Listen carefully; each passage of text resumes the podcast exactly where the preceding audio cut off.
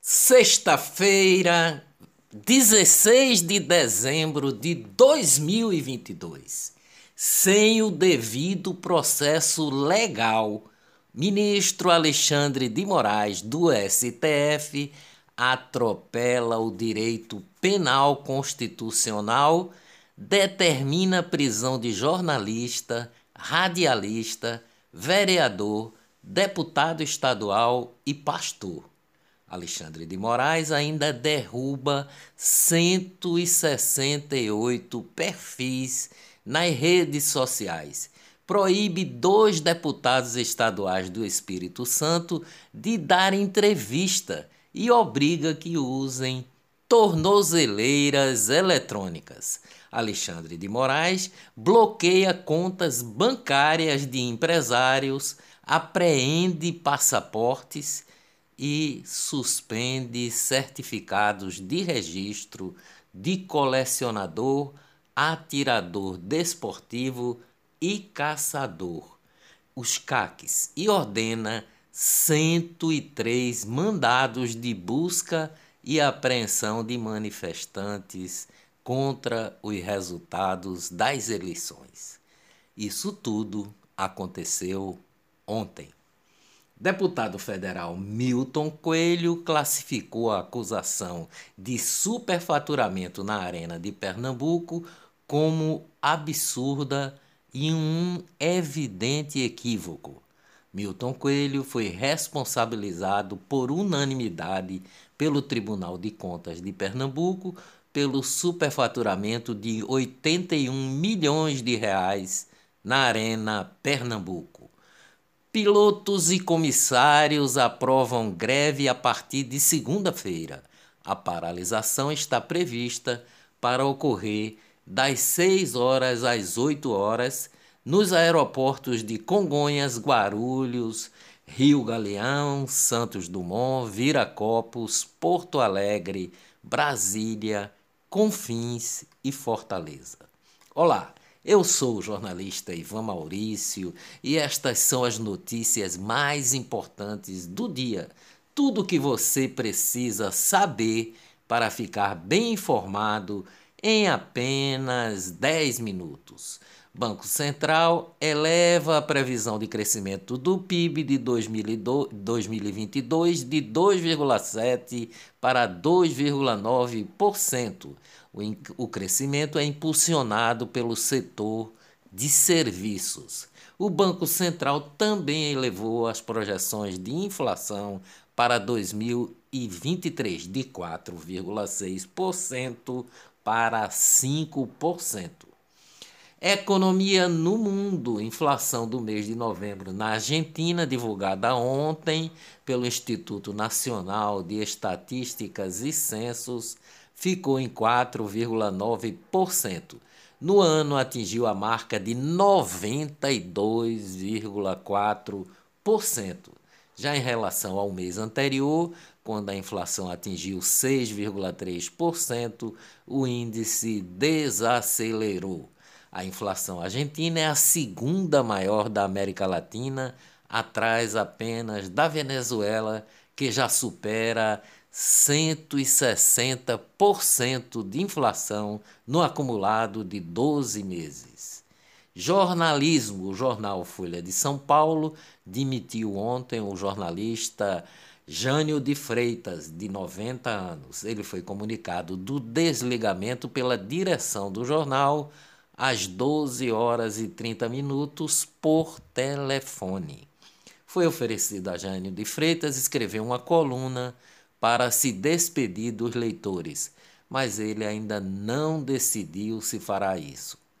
Capitanias hereditárias.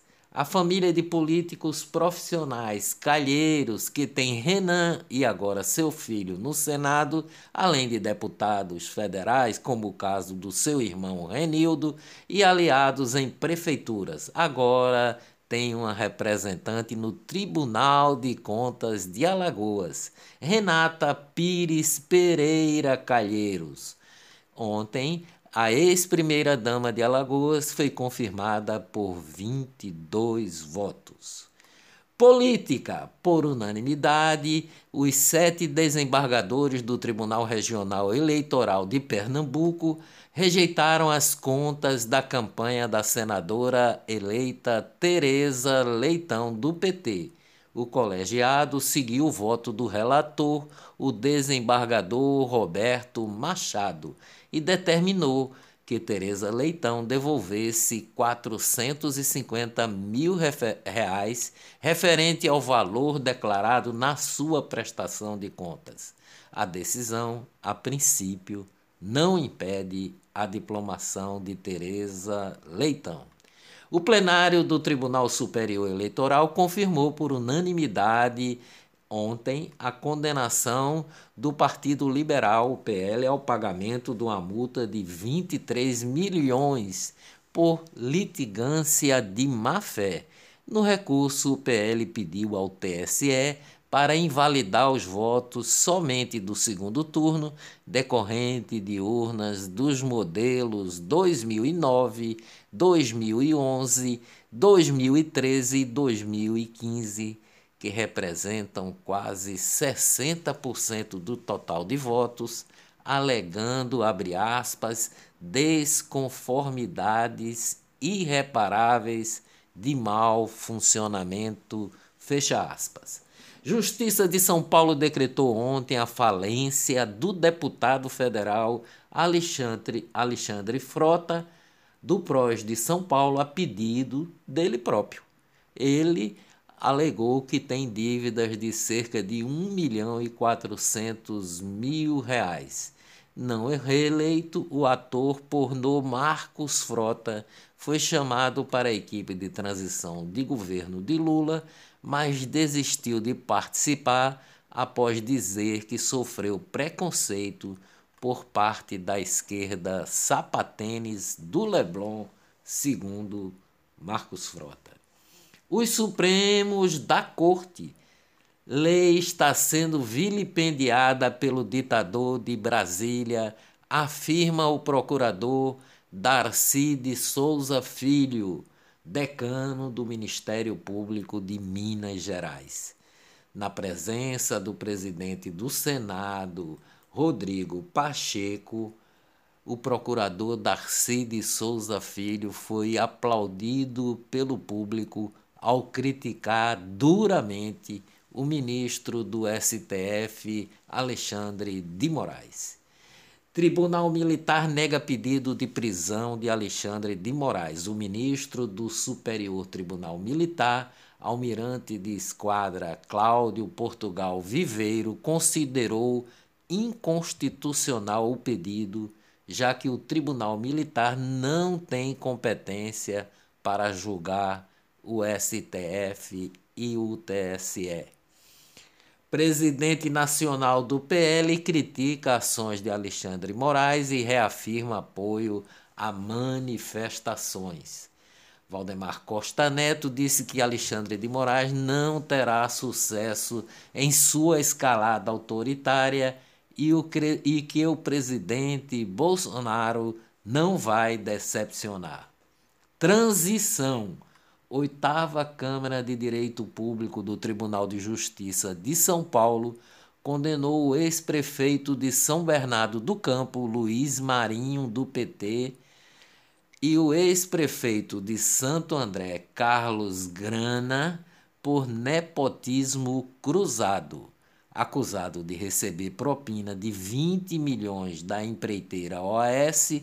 Luiz Marinho, que foi eleito neste ano deputado federal, foi escolhido pelo presidente eleito Luiz Inácio Lula da Silva para chefiar o Ministério do Trabalho a partir de janeiro de 2023. Transição propõe suspender consignado do Auxílio Brasil nos primeiros 100 dias.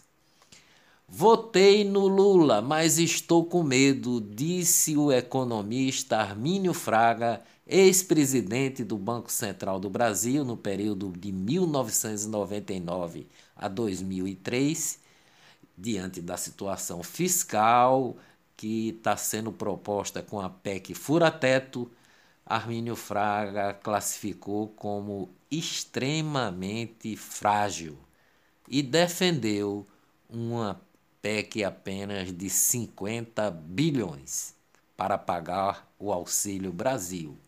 Mudanças feitas a toque de caixa pela Câmara dos Deputados na lei das estatais têm potencial de abrir a porteira para indicações políticas para 587 car cargos de alto escalão em empresas públicas federais, segundo dados do Ministério da Economia.